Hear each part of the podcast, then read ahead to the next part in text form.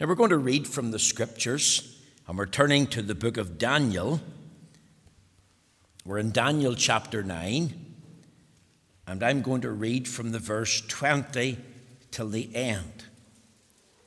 Daniel chapter 9 and verse 20. It's been many weeks since we've turned to Daniel. We want to try and finish this series of messages. Daniel chapter 9, verse 20. Let's hear the word of the Lord, reading, of course, from the authorized version. And whiles I was speaking and praying and confessing my sin and the sin of my people Israel, and presenting my supplication before the Lord my God for the holy mountain of my God, yet, yea, whiles I was speaking in prayer, even the man Gabriel, whom I'd seen in the vision at the beginning, being caused to fly swiftly, touched me about the time of the evening oblation. And he informed me and talked with me and said, O Daniel, I am now come forth to give thee skill and understanding. At the beginning of thy supplications, the commandment came forth, and I'm come to show thee, for thou art greatly beloved. Therefore, understand the matter and consider the vision.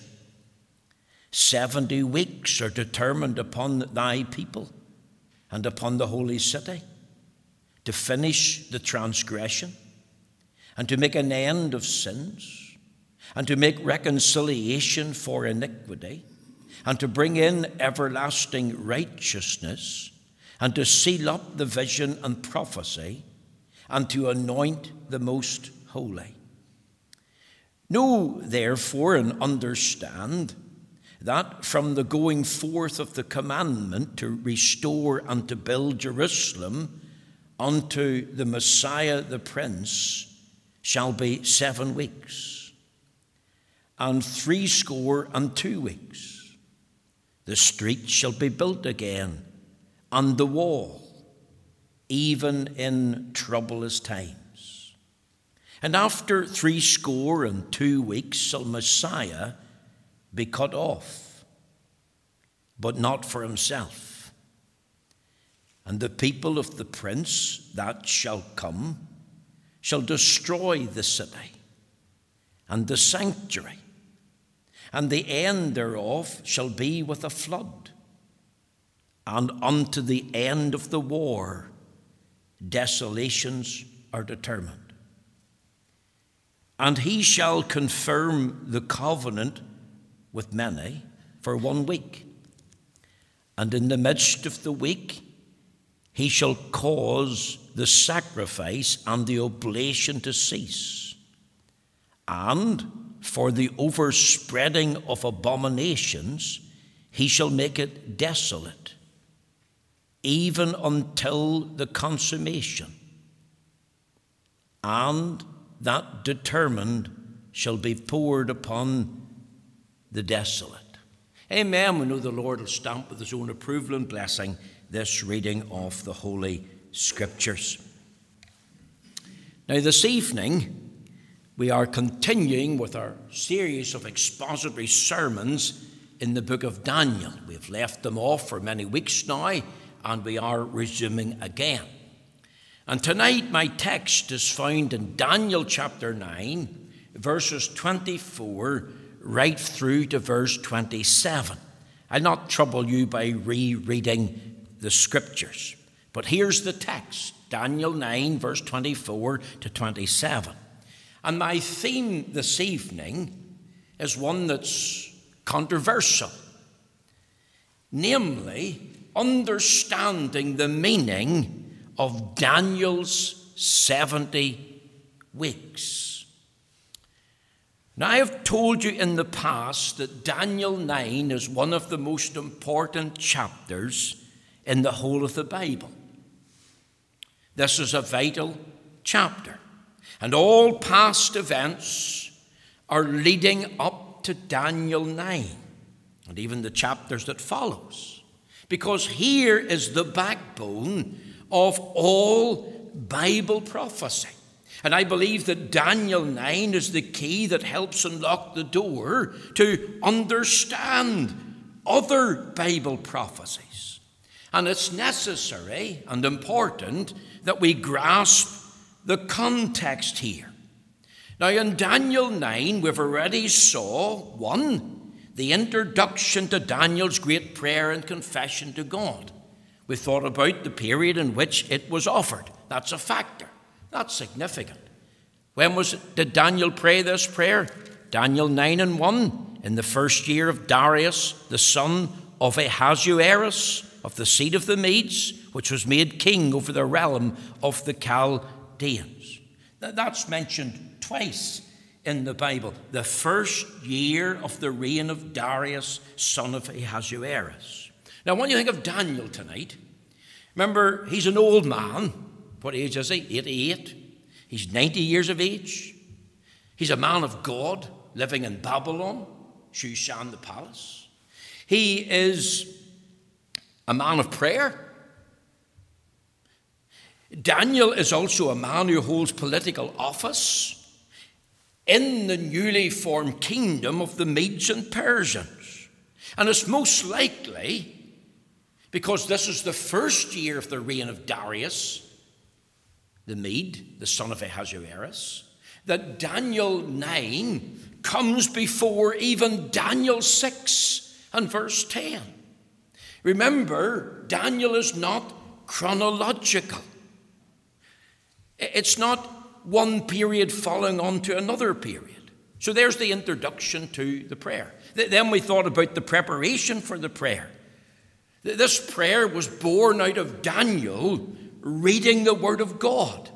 Reading the Word of God, he learns about the fall of Babylon. He learns that Israel is going to return to the land. He learns that Jerusalem is going to be rebuilt. He learns that the Lord is going to intervene and vindicate his ancient people. And he also learns that the Lord wants us to pray about that matter. Now, the reference is Jeremiah 25, verses 10 and 12, Jeremiah 29, verses 10 through to 12. And we've already looked at those references, and I'm not going to uh, reread them now at this time. But the point is this Daniel discovers that God works in answer to prayer. So Daniel seeks God by prayer and supplication. And he does so with fasting, with sackcloth, and, and, and um, as, as, he, as he prays, he prays with ashes on his head, he prays to the Lord, and he has this idea, this thought in his mind that he's praying into the very ear of God. Now, that was basically the first sermon. And in the second sermon, I preached in Daniel 9, verses 4 to 19, that I called the heart of Daniel's prayer. We saw its foundation based in the Word of God. We, we also saw its consideration. Daniel was before this great and dreadful God. We, we heard the confession in the prayer. We have sinned. We saw his passion in prayer right up to verses 16 and 19. And the third sermon, then, that we dealt with, and this is where we left off, was God's answer to Daniel's great prayer and confession. Chapter 9, verses 20 to 23. The answer came speedily. Gabriel was sent to talk to Daniel. Gabriel was sent to help him to understand the vision. And I want to tell you, I believe that that literally happened. I don't believe that's a fairy story. I believe that that came to pass literally as the Bible says. The answer came not only speedily, the answer came specifically. Why? To Daniel, because Daniel was a saved man who was greatly beloved by God. And we read those very words, greatly beloved, three times Daniel 9 23, Daniel 10 11, Daniel 10 and 19. The, the answer came specifically at the time of the evening sacrifice and oblation. And it's widely believed that Daniel was praying, even though the sacrifices were abolished at this time, on the basis of remembering the blood sacrifice. And Gabriel comes and says, Daniel, I want you to know I have been sent so that you can understand the vision. And the answer came spiritually this prophecy. And the prophecy that followed then had to do with the 70 weeks. Now, you see, this prophetic message was given to Daniel, as I've said, in answer to prayer. Remember Daniel, he's an old man, I've said that, 88 to 90, who sets himself to prayer braced in the scriptures of truth. Gabriel is sent to this man of God to help bring clarity to him, to, to give him understanding. Now, I want you to see that. Not, not, not to conjecture, not to leave in a state of bewilderment, not, not, not, not to, to, to uh, withhold insight or withhold intelligence, but to give him understanding of the vision. You see, the fall of Babylon and the rise of the Medes and Persians marked the end of the 70 years in Babylonian captivity. Look at Daniel 9 and verse 2. In the first year of his reign, I, Daniel, understood by books the number of years whereof the word of the Lord came to Jeremiah the prophet, that he would accomplish 70 years in the desolation of Jerusalem. And if you link up Jeremiah, it's Jeremiah 25, as I've said, 10 to 12, and Jeremiah 29, 10 through to 12. And the year is 5, 8, sorry, 538 BC. 70 years have passed since Daniel entered Babylon.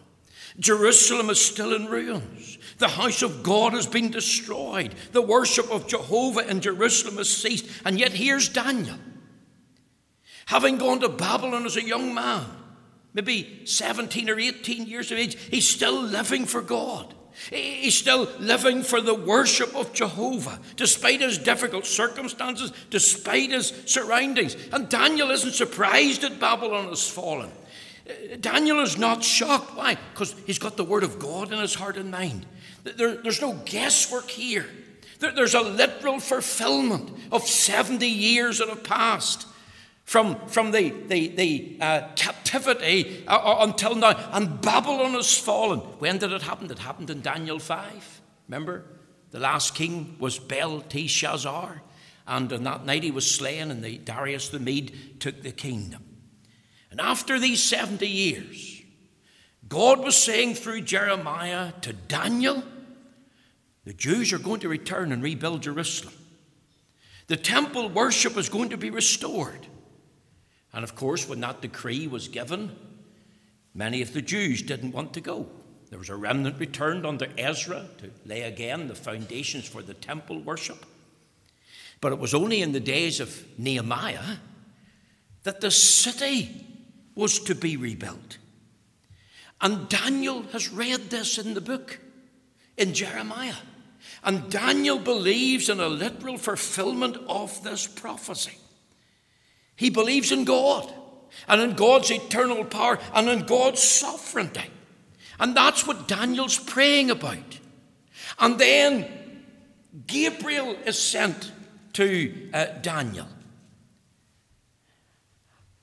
because this prophetic word has affected, it has impacted upon Daniel's life.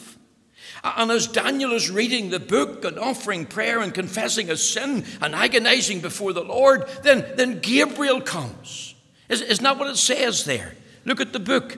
Verse 20, and while I was yet speaking and praying and confessing my sin and the sin of my people Israel and presenting my supplications before the Lord my God for, for the holy mountain of my God, yea, whilst I was yet speaking in prayer. Even the man Gabriel, whom I'd seen in the vision at the beginning, being caused to fly swiftly, touched me about the time of the evening oblation.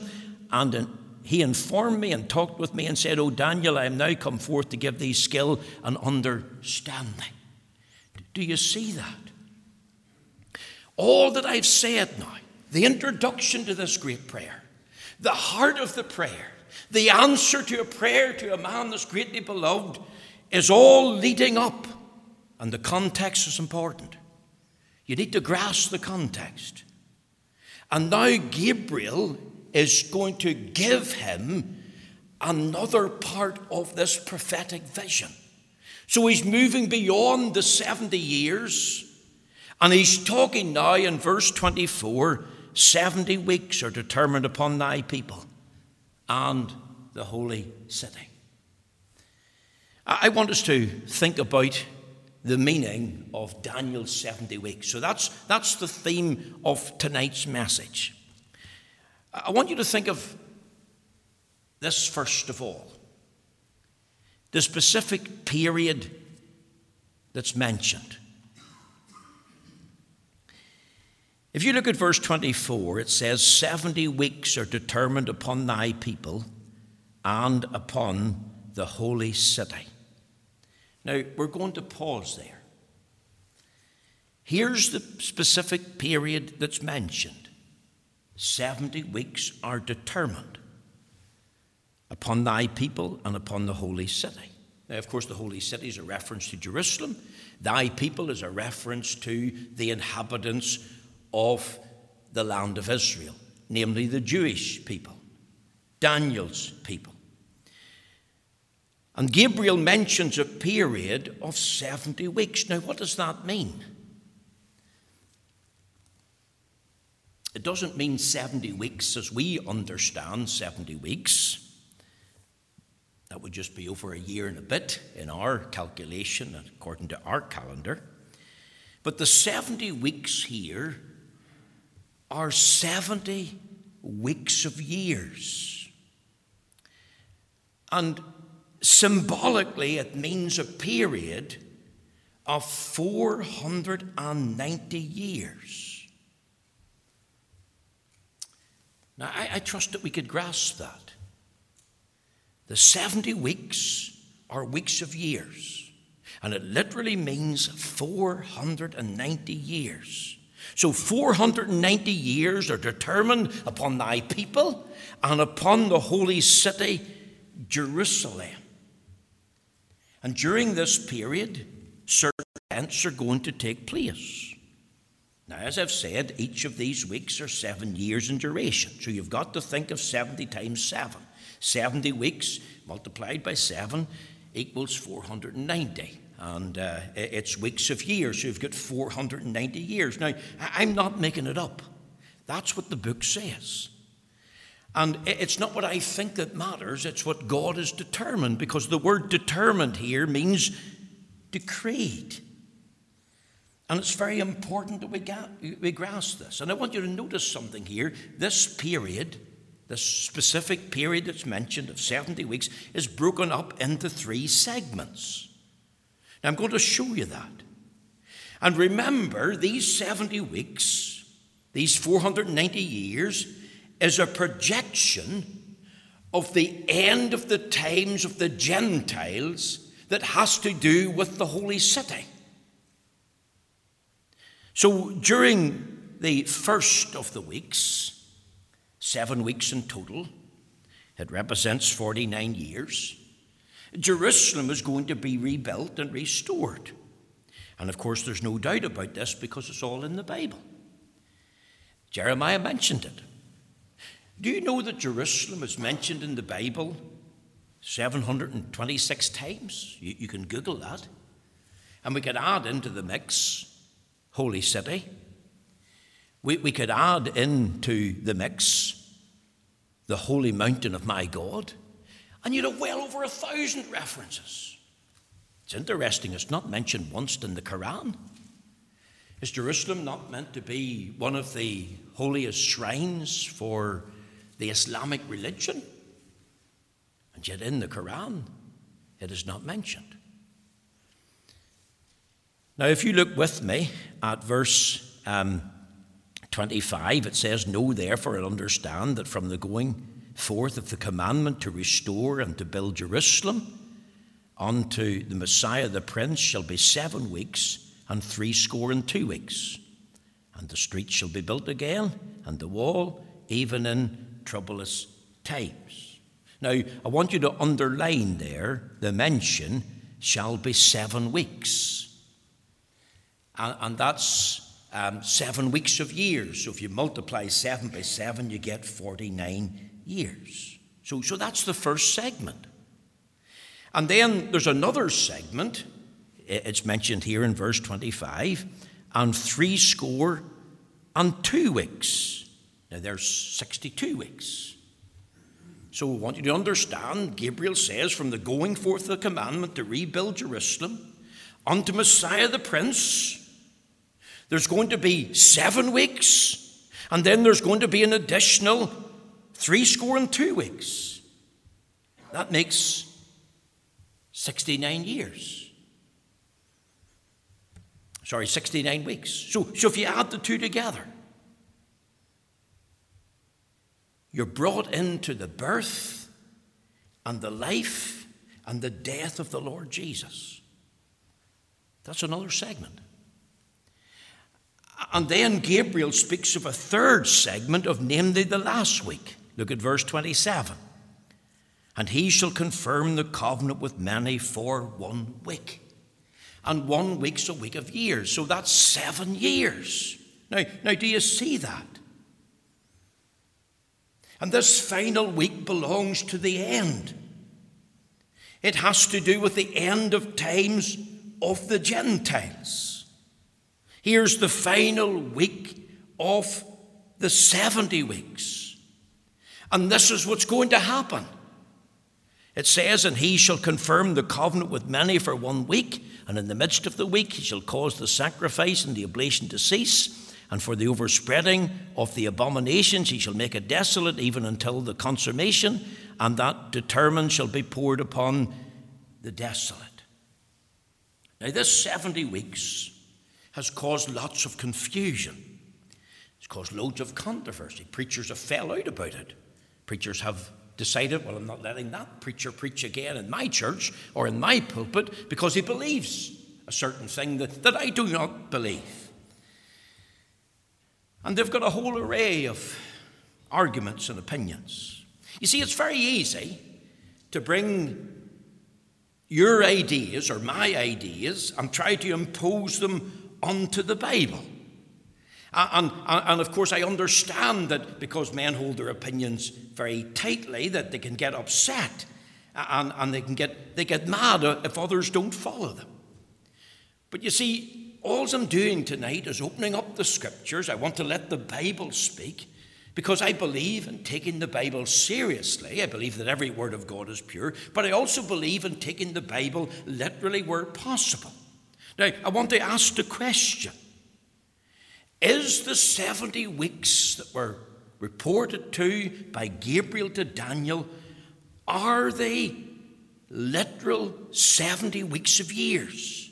In other words, do they come past a period of time that we'll call 49 years? Is it real time? Did the events really happen? And you know what? The answer is simple. And the answer is actually the key to what's happening here. The answer is yes. Now, now let, let me show you that. Because Jerusalem was rebuilt and rehabited. God has plans for Jerusalem. He's saying that to Daniel. And he says, if you look back at verse 24, 70 weeks are determined upon thy people and upon thy holy city to finish the transgression, notice these six things, and to make an end of sins, and to make reconciliation for iniquity, and to bring in everlasting righteousness, and to seal up the vision and prophecy, and to anoint the most holy. Now we have got to ask the question in verse 24 are these things literally fulfilled? That is, fulfilled in the past, so there's no future fulfillment of them. Or are these things, at least partially, still future, that they're going to be fully and finally fulfilled in a day to come? You see, there can't be any guesswork here. There can't be any ambiguity. We need to know exactly and precisely where we stand. And so I want to ask the question was Jerusalem rebuilt? And the answer is yes. Have we got a start date? Look at verse 25. It says, Know therefore and understand that from the going forth of the commandment to restore and to build Jerusalem. So, so we're going to pause there. Now, who gave the command to restore and rebuild Jerusalem. There, there's no king in Jerusalem. Judah's under occupation. The Medes and Persians are on the throne. So, who gave the command? And do you know who gave the command? It was a man called Artaxerxes. If you turn over there to the book of Nehemiah, in Nehemiah, and in chapter 1, and in verse 3, Nehemiah chapter 1 and verse 3. So if you find Ezra, you'll find Nehemiah. As I've said, Ezra had to do with the rebuilding of the temple, Nehemiah had to do with the rebuilding of Jerusalem. It says this Nehemiah chapter 1 and in verse 1, the words of Nehemiah, the son of Hachaliah. And it came to pass in the month Chisleu, in the 20th year, that's important, as I was in Shushan the palace. See, the Medes and Persians are on the throne now. That Hananiah, one of my brethren, came, he and certain men of Judah, and I asked him concerning the Jews that had escaped, which were left of the captivity, and concerning Jerusalem. They look at verse 3 And they said unto me, The remnant that are left of the captivity there in the province are in great affliction and reproach. The wall of Jerusalem also is broken down, the gates thereof are burned with fire. It came to pass when I heard these words that I sat down and wept and mourned certain days and fasted and prayed before the God of heaven. Now we'll come to chapter 2. I can't read the rest of the chapter. Chapter 2, verse 1. And it came to pass in the month Nisan, in the twentieth year of Artaxerxes the king, that wine was before him and I took up the wine and gave it unto the king. Now I had not been before time sad in his presence. And then what transpired was a discussion between Artaxerxes and Nehemiah, and then the commandment was given on that 20th year of the reign of Artaxerxes to restore and rebuild Jerusalem. And if you read the rest of chapter 2, you will get that uh, information. So it was in the month Nisan, in the 20th year of the reign of Artaxerxes, when Nehemiah came into Shushan, the, the palace, to, to, to put wine into the king's cup. This was 93 years after Daniel. A remnant had already gone back with Ezra to lay the foundation for the temple. Artaxerxes' reign began in 465 BC, and now it's the year 445 BC. And that's when Jerusalem start, was started to be built. And from that commandment was given, then there was going to be a period, listen to me carefully, of 69 weeks or a period of 483 years unto Messiah the Prince. Now, do you get that? So, from 445 BC, and if we add 483 years, you'll come eventually to the year AD 32. And you've got to think of the very day that the Lord Jesus rode into Jerusalem on a donkey. The temple has been rebuilt. The, the streets are inhabited. The temple worship has been restored. The walls are there and the gates are on. And there's still troublous times. Why? Because Jerusalem's still under occupation. See, Jerusalem uh, was, was under occupation from the day that Nebuchadnezzar invaded it. And it's only recently. Isn't that true? In, in 1948, when Israel became a nation again, and in 1967, when Jerusalem was declared the capital of the nation of Israel. See, see, it's here in the book. If you look with me here at John chapter 12, I'm conscious of time tonight. Uh, John chapter 12, look with me at verse 12. Well, maybe we should read John chapter 12, verse 1. Then, six days before the Passover, came to Bethany. So then Jesus, six days before the Passover, came to Bethany where Lazarus was, which had been dead, whom he had raised from the dead. Come down to verse 12. On the next day, much people that were come to the feast when they heard that Jesus was coming to Jerusalem took branches of palm trees and went forth to meet him and cried, Hosanna, blessed is the King of Israel that cometh in the name of the Lord. And Jesus, when he had found a young ass, sat thereon, as it is written, Fear not, daughter of Zion, behold, thy king cometh, sitting on an ass's colt. This was six days before the Passover. And if you link that up with the book of Luke, in Luke chapter 19 and in the verse uh, 14, uh, this is what we read there.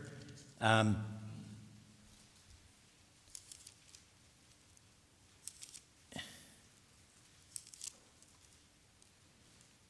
it says, But his citizens hated him and said, sent a message after him, We will not have this man to reign over us. And when we uh, come down uh, to verse 41, um,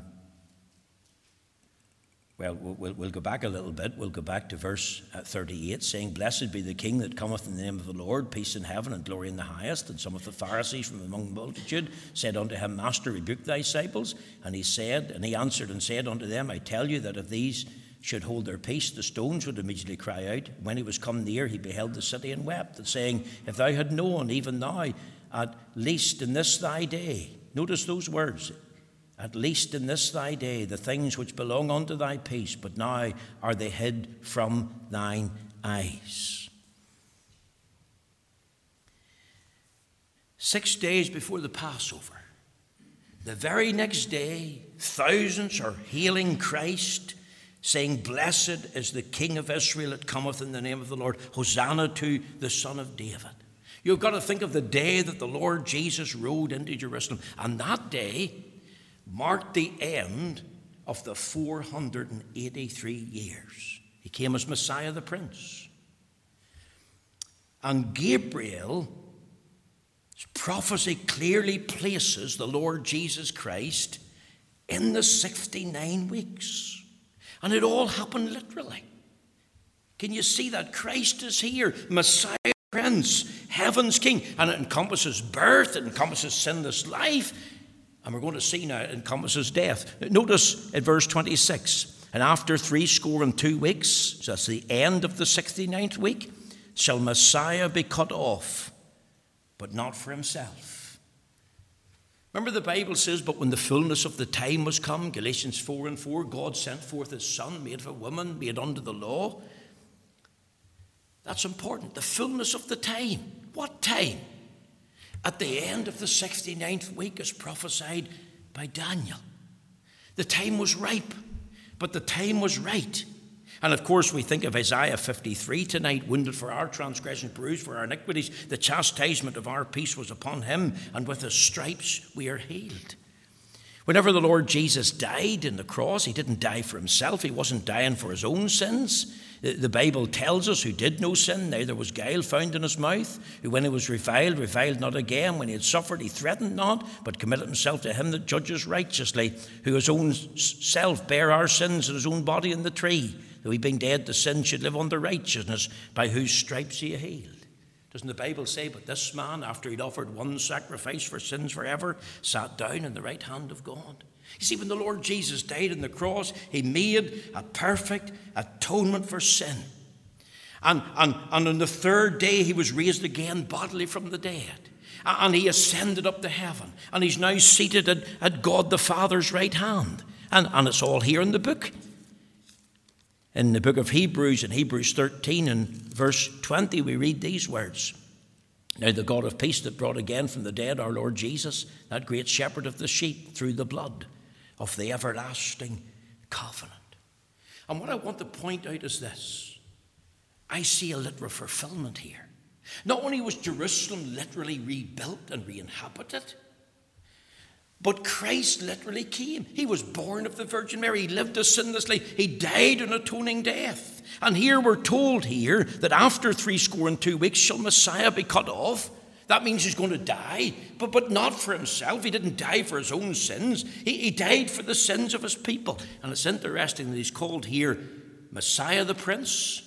And he's called here, that's one of his lovely titles, he's called here the Prince. And of course, as uh, Messiah the Prince. He's God's anointed prophet to teach and tell us the way of salvation. He's God's anointed priest. He's God's anointed king. So, so Christ here is the, the key subject of the scriptures. So Daniel hears and understands from the going forth of the commandment to be rebuild Jerusalem unto the coming of Messiah the Prince is going to be 69 weeks. 483 years go by. Notice the reference, as I've said, in Daniel 9, verse 25 in troublous times. You see, Jerusalem's still under a foreign power. They're now subject to Roman control. The Medes and Persians have gone, the Grecians have gone, the Romans are now in control. The entire period of the 70 weeks is in view in 24, but it's divided into three segments. And the entire period of 70 weeks is in view in the opening part of the prophecy. 70 weeks are determined. And it has to do with Jerusalem. It has to do with God's will for the holy city. It has to do with God's will for his ancient people. And, and they, they, they come to 490 years. And, and what Daniel is told by Gabriel, here's what's going to happen in the first 69 weeks. So that's easy.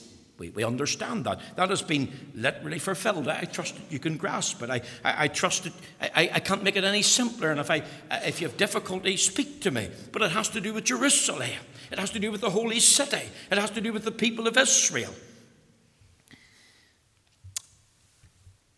I want you to think, and just bear with me for a few minutes, maybe five at the most.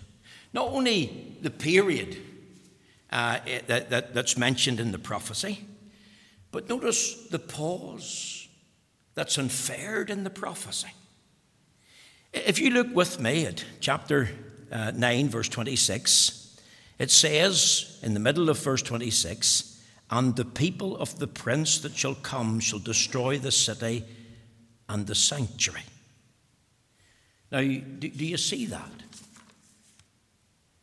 I want you to think of these words and the people of the prince that shall come. The prince that shall come shall destroy the city. He will order the people, his people, to destroy the city and the sanctuary, and the end thereof shall be with a flood, and unto the end of the war desolations are determined. So the people that are under orders by this prince that shall come, what are they going to do? They're going to destroy the city, and they're going to destroy the sanctuary and the end thereof shall be with a flood, and unto the end of the war desolations are determined. Now, many people see Titus here, AD 70, and I have no doubt that Titus is prefigured here. I don't believe it's the final fulfillment. Um, did you know that Titus, when Jerusalem was destroyed and the temple was ransacked, the ground that involved uh, the city of Jerusalem was ploughed up it was sown with salt, and an edict was given that no Jew was ever to live in Jerusalem ever again. And that's what happened in AD 70. But, but you look today, who occupies Jerusalem? Is it not the nation, the capital of the nation of Israel? See, after the death of the Lord Jesus, the first thing that happened in Jerusalem was the Roman army came under Titus and destroyed the city. And I'm not saying for one minute that Titus is the prince here, because I don't believe he is the prince. I believe he foreshadows and, and prefigures that prince that shall come. Not only think of the, pause in the, uh, that's inferred in the prophecy, but think of the prince that's stated in the prophecy. You see, I believe tonight that the prince here is a reference to the Antichrist, the one who gets his power and authority from the devil. Remember, the devil is called the prince of the power of the air. And look at verse 27 that says, And he shall confirm the covenant with many for one week.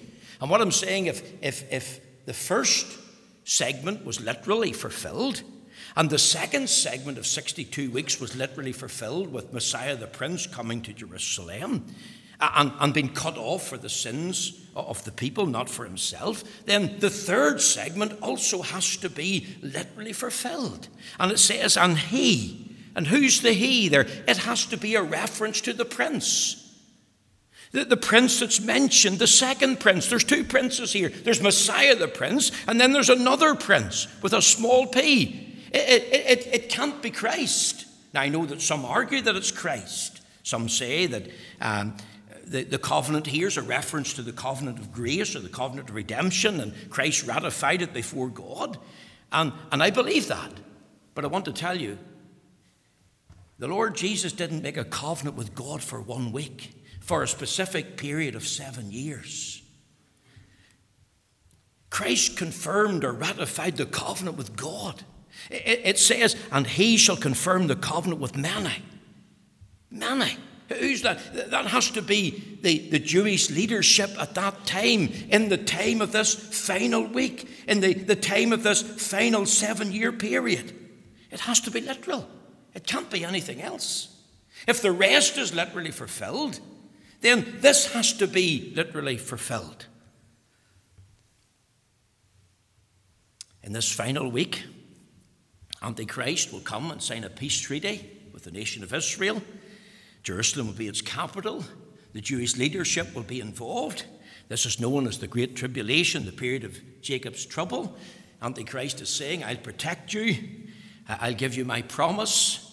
Uh, and uh, this, this covenant lasts for, for seven years, but it's a false promise because three and a half years into it, uh, it's broken.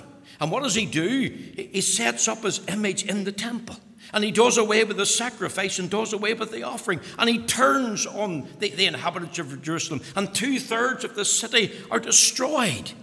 Now, now, if you want the reference, and I have to finish, turn over there to Matthew chapter 24. Look, look with me at verse 15. I trust I have the right reference. Matthew chapter 24. And look with me at verse 15. It says, When ye therefore shall see the abomination of desolation spoken of by Daniel the prophet stand in the holy place, whoso readeth, let him understandeth. Now, where's that mentioned? It's mentioned in Daniel chapter 9 and verse 27. Now, now, now, do you see that? And if you turn also to Daniel chapter 12 and look with me at verse 11, it says this Daniel 12 and verse 11 And from the time that the daily sacrifice shall be taken away, and the abomination that maketh desolation set up, there shall be a thousand two hundred and ninety days. Blessed is he that waiteth and cometh to the thousand three hundred and five and thirty days. Do you see that? Jerusalem at that time is going to be full of the armies of the Gentiles. And there's going to be desolation.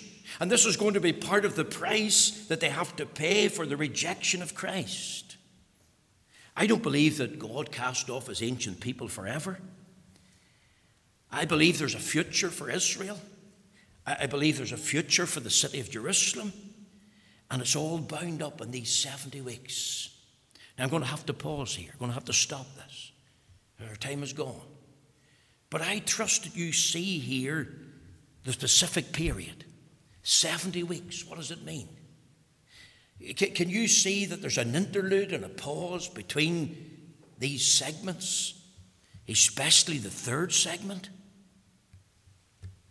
And can you see here a literal fulfillment? You've got to ask yourself is this prince that Gabriel spoke about that's going to ratify a covenant with many for one week?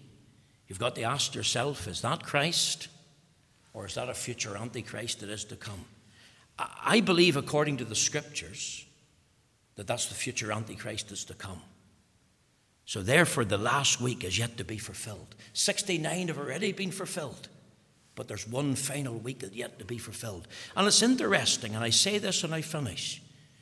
Israel became a nation again in 1948, and in 1967, Jerusalem was declared the capital again of the nation of Israel. The first time, away back from the days of Nebuchadnezzar and the Babylonian army. Now, now, do you not see the hand of God in that? Because I do. And I believe it's preparatory to the fulfillment of this final week that's yet to come. The Lord bless you. Thank you for listening and taking the time. This has been a most difficult passage. If you have a different opinion, I respect that. I love you in the Lord, and I pray that the Lord will bless you, and I pray that the Lord will give me the light that He's given you, uh, that I haven't just seen something uh, that uh, you have. If you believe it's Christ, then I, I rejoice with you as brothers and sisters in the Lord.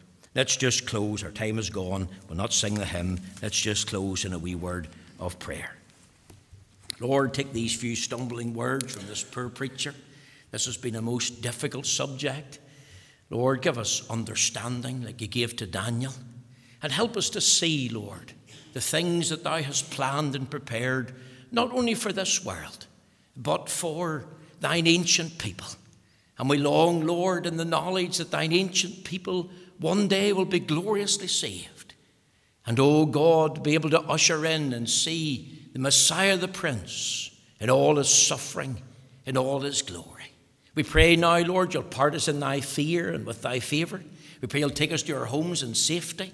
We pray that the grace of the Lord Jesus Christ, the love of thyself, and the communion of the Holy Spirit will be upon us, both now and evermore. For we ask it in Christ's name. Amen. Amen. Thank you for listening so patiently tonight. And I know it's been difficult. If you have any questions, I'm tempted to say, don't ask me, but please, no, please do. If you have some questions, I'll try to answer.